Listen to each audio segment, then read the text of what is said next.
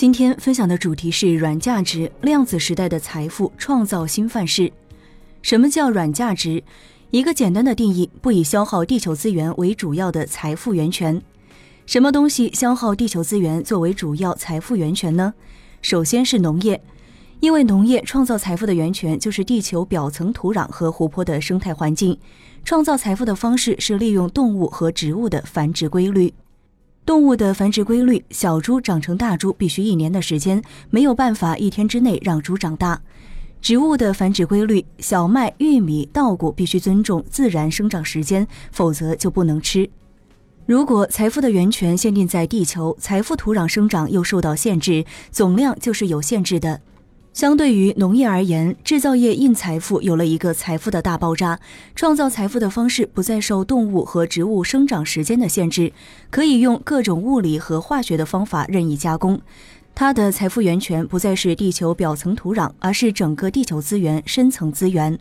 然而，制造业也是有瓶颈的，地球资源是有限的，所有的东西价值都在暴涨。人们对于印财富的需求是有限的，家里面一共有三间房子，装一百个空调是不可能的。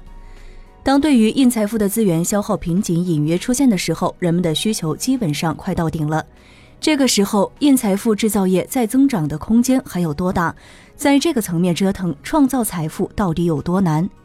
现在，如果你想变成空调行业的龙头，必须把格力、美的等其他品牌干掉。这是一个存量的市场，更多的是更新换代，增量最高速的时候已经过去。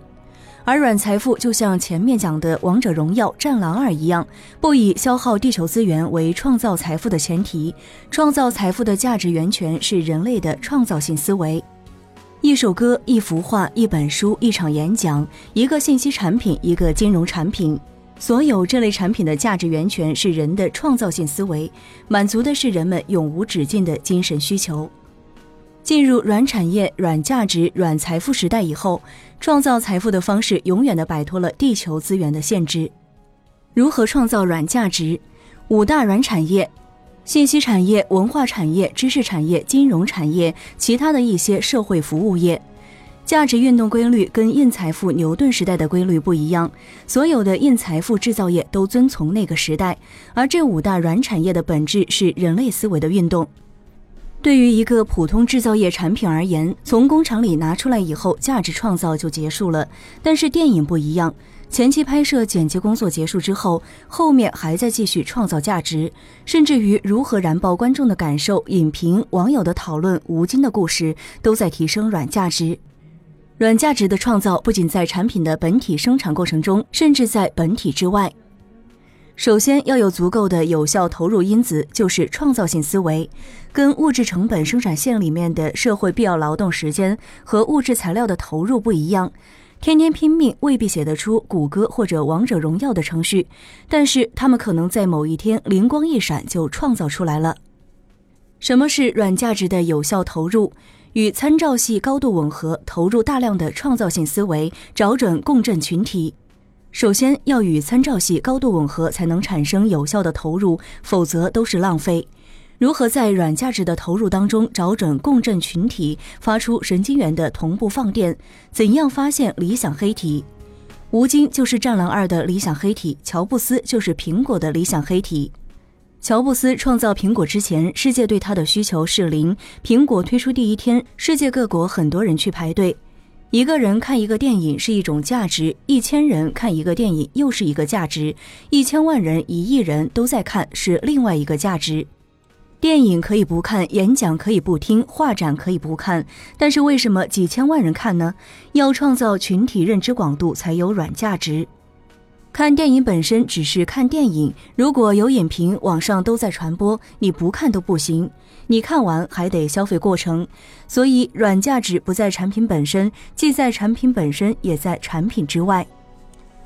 在软价值的世界里面，价值从来不是纯客观的。在量子世界里面，与测量一个微观粒子的质量，绝不取决于微观粒子本身，而取决于和测量者之间的关系。质量测量，测量者本身的影响不是纯客观的，各方测的结果都不一样。软价值的质量和价值也不是纯客观的。牛顿世界和量子世界的运动规律本来就不一样。如果今天在座的各位对着天空喊下雨，把嗓子喊破，也还是晴天。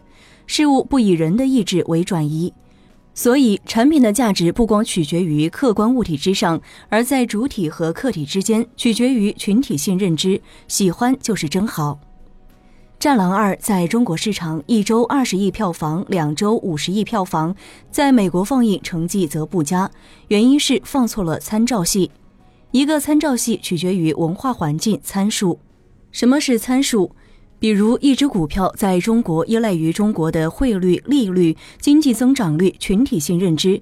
同样，这只股票拿到美国上市是另外一个价值，放到香港 H 股又是一个价值。有人天真的认为这只股票在美国值这么多钱，在中国值这么多钱，我可以买便宜的卖贵的就可以套利了，哪这么简单？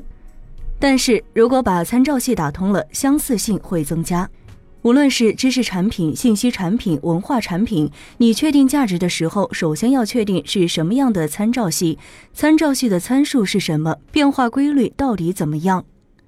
如果把这个产品挪到那个产品里面销售，必须完成一个东西，叫做洛伦兹变换。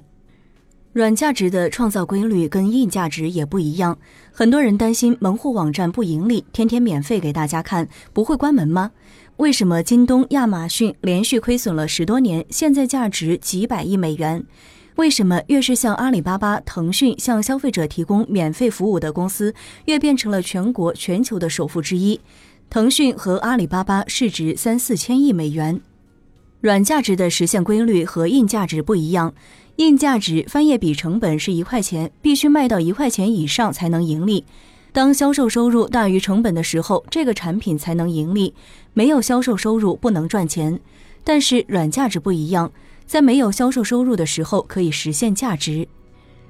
传统的价值理论解释不了现实世界里面的很多东西。一个画值多少钱？一个文物值多少钱？